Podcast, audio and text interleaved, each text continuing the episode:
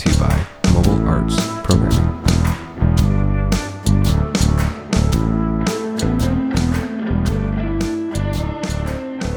All right, I'm Wes, And I'm John. and welcome back to another episode of Bittersweet Stories. This is the podcast where we jump into the lives of various frontline workers um, in different social service jobs. That's right. We get to hear a little bit of the uh, the ins and outs, the highs and lows, the ups and downs. And without further ado, uh, why don't you introduce yourself, our guest today? My name is Christine Yap, and I am currently a full time professor in the Child and Youth Care program at George Brown College. Yeah. Awesome. Um, and Christine, it's so great to see you again. Nice to see you too. Um, if you maybe kind of, just to get things started, talk a bit about your early years uh, in the field and, and kind of what got you into that, whatever job it was, and, and, and kind of go over some of that stuff. Well, I knew from a fairly early age that I would probably be working with children and youth. However, I didn't know in what type of capacity. I always thought that I would teach, and lo and behold, here I am. Here you are, yeah. um, but hundreds of years later. um, yeah, so I I remember applying for, or I remember doing a test in grade school where they wanted to see where you were interested in focusing your energy for a career, and I probably did that in grade seven or grade eight. Right. And uh, it came up a nursery for whatever reason, and I thought I don't like babies. so Right. but I still knew that I would be working with children at some given point. So I literally thought that I would probably do maybe early childhood, maybe teaching. Um, and when I started to apply, moving into high school, I actually met a child and youth care, uh, child and youth worker at the time um, during my time in high school. Um, I struggled through high school. And so I think that kind of presented the individual to me to be able to understand what their job was. Right. And it was really interesting for me. I automatically was drawn to them. Yeah. So, like, Cool. what what about them was enticing? Um, they weren't a personnel from school, Right. Right. even though I met them in the school setting. So I felt a lot more trustworthy with them than I did with a, a teacher Sure. or the social worker in the school um, or the principal. Um, and they had just simply, I remember when my father had passed, um, I was 16 years old, they had offered this individual to come and sit and meet with me. And it was just a really in, easygoing conversation. Right. And that's what drew me to it. Oh, Right. very interesting. The relationship. Yeah. Because I would say actually, so far um, from like hearing people talk about um, getting into the field, etc., is like a lot of people are sort of like, "Ah, I didn't really know necessarily that I wanted to do this, and you know X Y Z happened, and then it sort of fell into my lap, and here I am, however many years later. Whereas for yourself, it was you had a pretty good intuition that. As you said, not specifically child and youth care, but you're like it's sort of in the in that ballpark of just sort of There was something about children and youth that I knew that I wanted to work with. I Right. just didn't know how or in what capacity. Right. Yeah. And that's so interesting that then you you met firsthand. You could see firsthand what that work actually looked like. Because I think otherwise it's not really necessarily um, when you sort of say child and youth worker, child and youth care practitioner. Um, it's not instantly apparent what exactly that work entails. So I get absolutely agree Yeah. with that. Yeah. So maybe let's take a quick step back, even, and and what is a child and youth worker? Ah, what, what, what do they do? You know, for I could for, ask the two of you the exact same Well, question. oh, is this a test? This is an open-ended Yeah, question, isn't uh, it? Pass, pass. No, but it's it's you know f- for a like people listening to the the podcast who maybe aren't familiar with what that job is, but also b people getting in and even working in the field. Like a, a child and youth worker is kind of a multifaceted individual. Yeah. Right. So like, Yeah. what what are some of the jobs that exist that they might fill? Um, okay, so what are some of the jobs? Mm. You could be working in the education system, Mm-hmm. um, Toronto District School Board, any district school board across Canada. Uh, yeah, across Canada. You could be working in group homes. You could be working, doing outreach in the communities. Um, you could be doing an intake position. right. Right. Uh, Yeah, you could be, I don't know, like you could be doing group work Yeah. with kids Yeah. um, that have to do with issues of mental health, addictions, have to do with divorce. It could be anything that creates risk Right. for the child or the youth that we would intervene in a way that's supportive and helpful to those kids. Yeah, so so a child and youth worker will will go into one of these spaces and essentially work with a population that is more at risk than than the general population of whatever that space may be. Absolutely. I always talk to our students coming into programming if they believe that this is more ECE related or do they understand that this is very different from early childhood education or teaching, period. Yeah. It's a that's a very common misconception I would say so far from being in the industry is someone's like, oh yeah, so like ECE, and you're like, well, Not quite. funny you should say because absolutely not. Yeah. Yeah, Yeah. that is definitely different. Um, interesting. And then so this is kind of a good segue. Then, like, why don't you tell us a little bit about sort of your previous work history? Um, I know. I think previously you've done some outreach work. Um, Absolutely. Obviously, there's a bunch of different things that you've done. So yeah, give us a little insight there. Sure. Um, so when I started at George Brown College way back in the day, my second year placement, I had a first year placement in a Toronto District School Board at Papin Gerrard area. Fantastic um, little school. Not my forte though. Wasn't interested in being in a classroom. I like the really difficult kids. Right. The ones that give you an a- give you attitude, like to swear at you, causing problems. Um, and my second year placement was a youth justice open custody facility. One of my favorite places to have worked. I ended up being hired right after my second year placement, um, where we had a house where eight boys resided from being in open custody or open detention. And so this is my introduction to youth justice programming. Right. And for whatever reason, I wasn't interested when I first started, but that is what I stuck with for most of my time in, in my career as a CYW or Right. CYC practitioner. Right. Yeah. And, and what about that work um, kind of kept you coming back day, day after day? These are young people who have, um, they're completely at risk on so many different levels. Whether it has to do with they've been involved in the criminal justice system and they've they've lived a life of oppression already based on that, Right. or that they have other issues, whether it's mental health addictions, um, suicidal ideation, parental issues, developmental issues. And so in that placement, I really learned about the multitude of layers of issues course. that can happen for one individual, and that myself as the CYC working in that facility is not enough. Hmm. That that kids often need a team of people to work with them Right. Right. to support them in the work that they need to do to to transition out of the group home back into the community and recidivate l- lower rates of recidivism to happen for them Yeah. as they grow up. Right. Yeah. And it, it makes sense that, well, I mean, it takes a village to raise a child, right? Absolutely. But also, as you alluded to, this sort of multifaceted nature of the circumstances that bring those youth um, into those situations. Like, obviously, then it makes sense that you would sort of need uh, also like a diverse group of people to sort of help, um, you know, like mediate and sort of like help get through that entire process as well, right? Like more than Absolutely. in as much as I, a child and youth care practitioner can do a lot of things, and as we alluded to, that it's there's a lot of work that happens with that title, but even still, you kind of need just like a group of professionals to really help bring someone when they are encountering all of those different um, levels, like you know, um, that result in their situation and their being there and everything.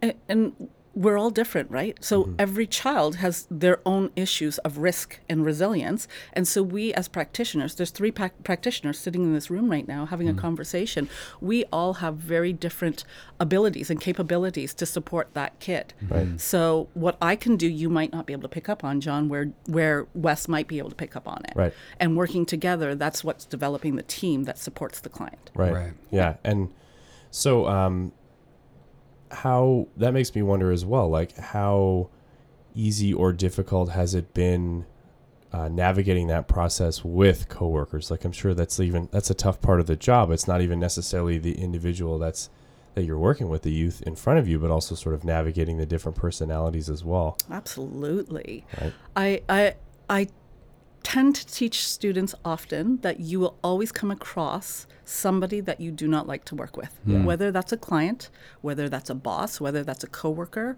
whether it's somebody coming in to work with the client with you and you're working at two completely different agencies. Mm-hmm. You're going to have a clash in some way, shape, or form. And I think learning how to deal with conflict before getting into this field or as we're getting into this field is a huge piece of what we do. Yeah. We anticipate our kids to deal with conflict. We need to model that. Yeah. It's very interesting.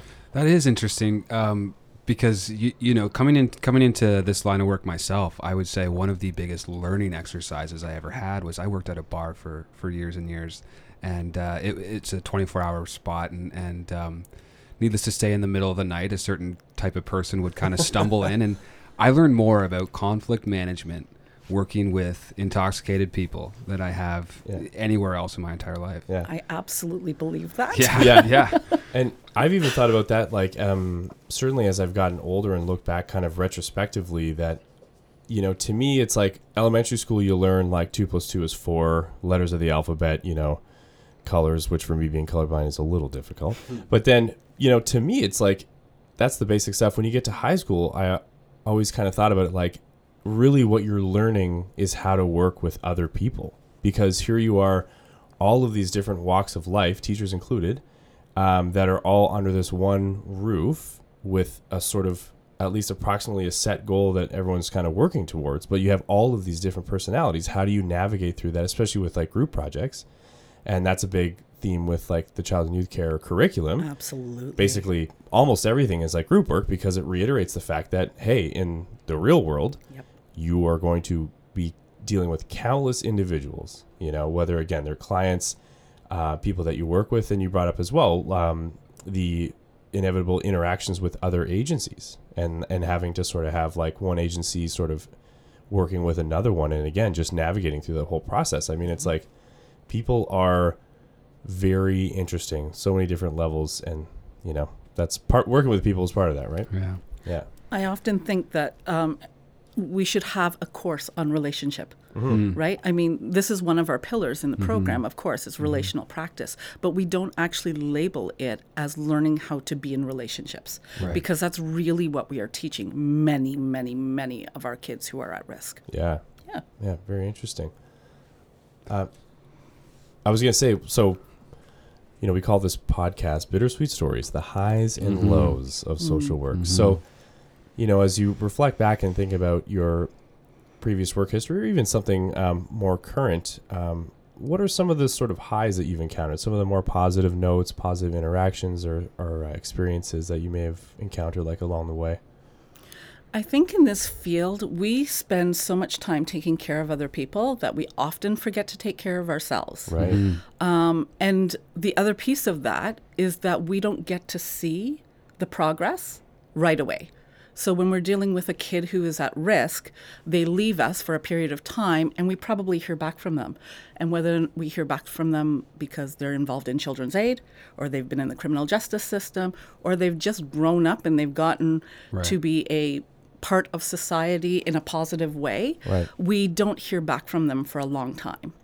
Um, so not seeing our progress can really impact. That's weird, right? It, it's really unfortunate, and I think it can take a toll on our soul. Yeah. Yeah. Um, I think we really wonder about some of the kids that we work with and hope and pray that they're doing okay, but we never know. yeah. So, one of my biggest um, and most favorite stories is I worked with, I was working in a group home for youth justice clients, and this young person graduated from the program, did his time, um, and I didn't see him for about 12 years. And I don't know if I shared this story in our classroom at any point in time, so. but um, I happened to be listening to the radio station on my way home from work one day, and literally my ex client was on the radio. Um, and the question that was asked on the radio was Who is the most influential woman in your life? And the client, um, he said his name and he said, Well, the first person I would absolutely say is my mother. He said, But the second person I would absolutely say is one of my old CY, CYWs, Christine Yap. Wow. Wow. And for me, not just me hearing it, but my sister literally heard it Yeah. and called me and was like, "Did you just hear that? Did you just Wow. hear that?" And I was I was elated. And I Of course. Of course. I'm yeah. turning like a bright shade of red and it's like really uncomfortable, but at the same time it validates the the work that you've been doing with a client that you've mm-hmm. seen over and over again for a year, for 2 years, who has come out of the the depths of hell, Right. Mhm. moving into their life and doing really, really well for themselves. Wow. So that was a really great experience. And also, it sounds like quite a serendipitous one where it was just, Yeah. It was very know. weird It was Wow. meant, it had to be meant to be, right? Like, yeah. for my sister to Yeah, hear it yeah. and call me at Yeah. the same time, which was really cool. Wow. Yeah. And then obviously just the fact that that happened as well. That's just amazing. Yeah. It's pretty wow. nice. So what was what was it was a radio show you said? It was a radio show. And so what was the nature of the radio show? What was it that sort of brought I- that individual there? Uh, literally, the conversation. It was a it was a talk show on influential females, oh, okay. and it was on at the time. I think it was Flow ninety three. right. Yeah, and uh, so that person had called in, and that Great. was the that was the message. Wow. It Wow. was fantastic. That is speaking of highs and lows, that's Yeah. a pretty that's up there. That's a for a pretty big high. high, for me. That is a very That's big high amazing. for me. Wow. Yeah. You you brought up something that was kind of interesting there, where you mentioned your sister was able to hear this, right? Um, and oftentimes, like in this line of work, family members and in our immediate relationships, you know, often don't really get a sense of a what we do, but b just kind of the realities of of the job. So, like, how have you kind of in your life managed your personal relationships with with what you do for a living? right? Um, Put you on the spot. Yeah, no, we're, we're that's just okay. really, really easy softball questions at you here, you know? You're just getting me back for me teaching you. um, I would have to say that if you have a partner that is in the same field as you, watch out. Mm, okay. Mm-hmm. I think there's a level of you really need to disconnect sometimes from the work that we do. Yeah. Right. The other the opposite to that is that when you have a partner that does not work in the field with you, they have no clue what's going on. Right, right. I'll tell you another quick thing about my sister. Hopefully, she never hears this. Hmm. um, she always calls me a social worker, Right. which irritates me Right. because I, no offense to social workers in any way, shape, or form, Mm-hmm. but I have studied child and youth care from post secondary all the way through. Right. So there's no reason for you not to know what I do. So I have to reiterate over and over again what I do and why that's different from being a social worker. Right.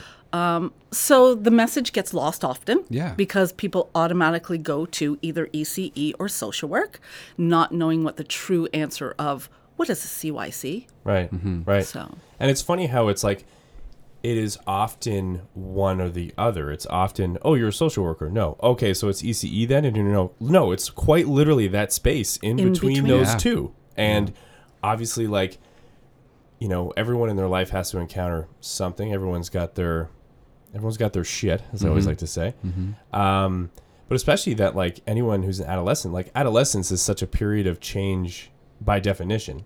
And if you're going through that, navigating through that, but then also having these, like, um, whatever external things that may have happened in your life or having to deal with like a criminal justice system, um, you know, trauma, like mental issues, family issues, whatever else it might be, you know, it only makes sense that there would be a field of work that would focus specifically on that mm-hmm. demographic. And yet somehow, uh, as you've alluded to, you know, it, it kind of just goes over the head of your of your average kind of person who may not know exactly what it is. So this is this is the problem with with trying to get our accreditation into place, right? Social workers are accredited, mm-hmm. ECEs are accredited. Mm-hmm. We now need to get our accreditation into place so that we can legitimately be yeah, a field. Yeah.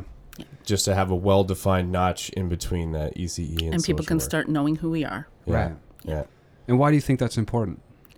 Uh, we are legitimately doing a job that nobody else does. Mm-hmm. We take the riskiest of children and youth and do the work to support them back to a health, healthy, positive lifestyle. Mm-hmm.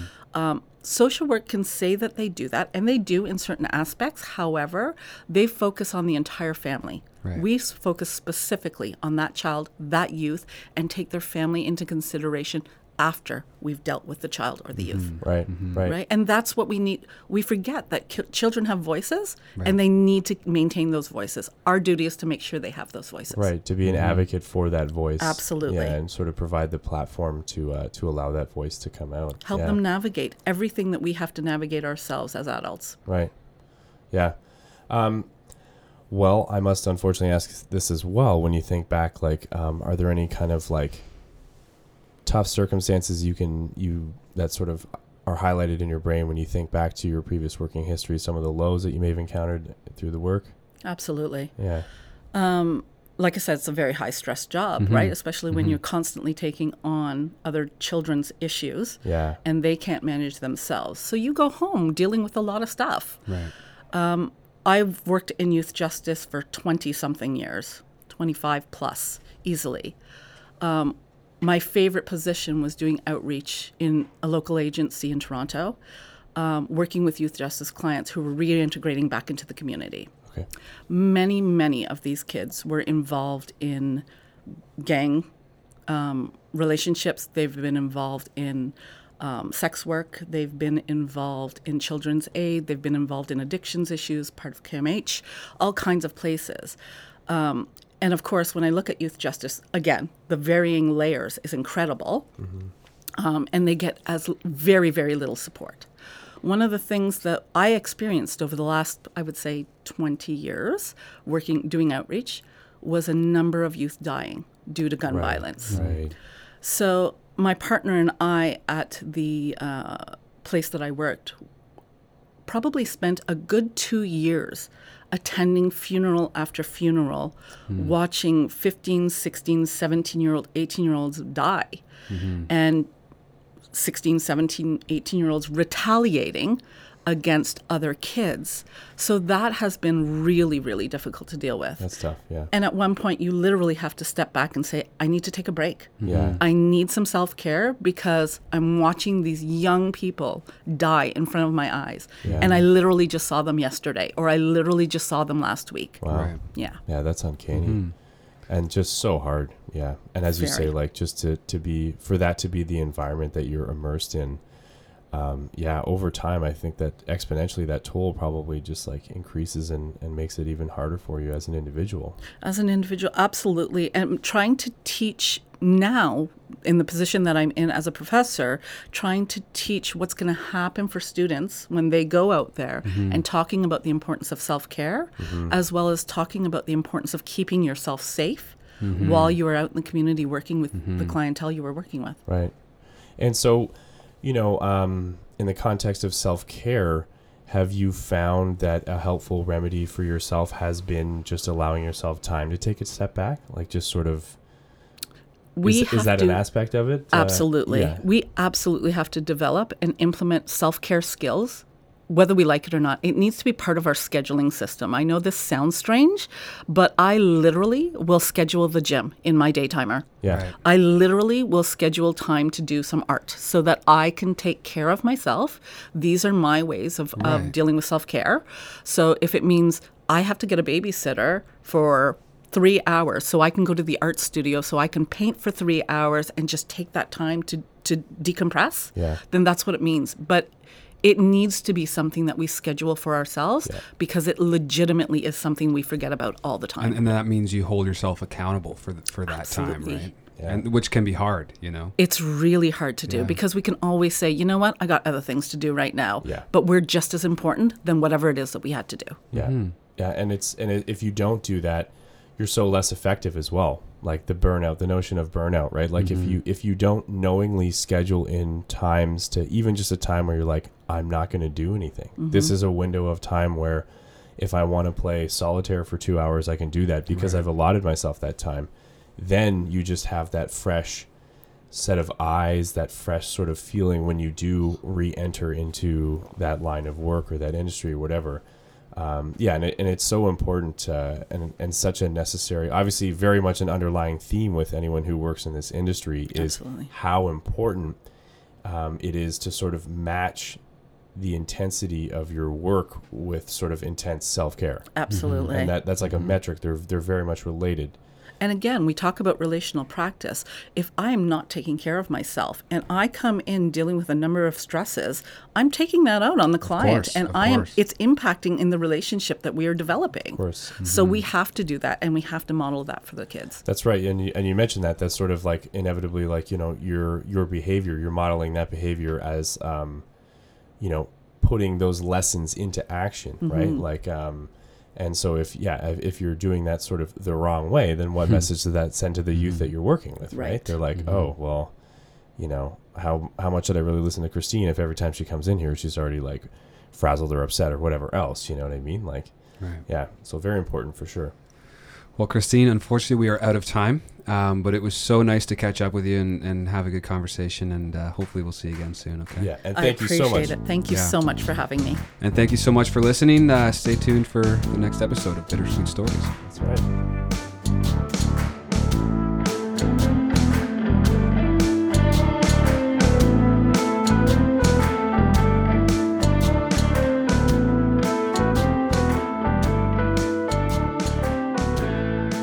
Mobile Arts Programming, or MAP for short, brings the recording experience to you. If your agency or organization is interested in exploring the positive outcomes of writing and recording music, please visit our website at mobileartsprogramming.com.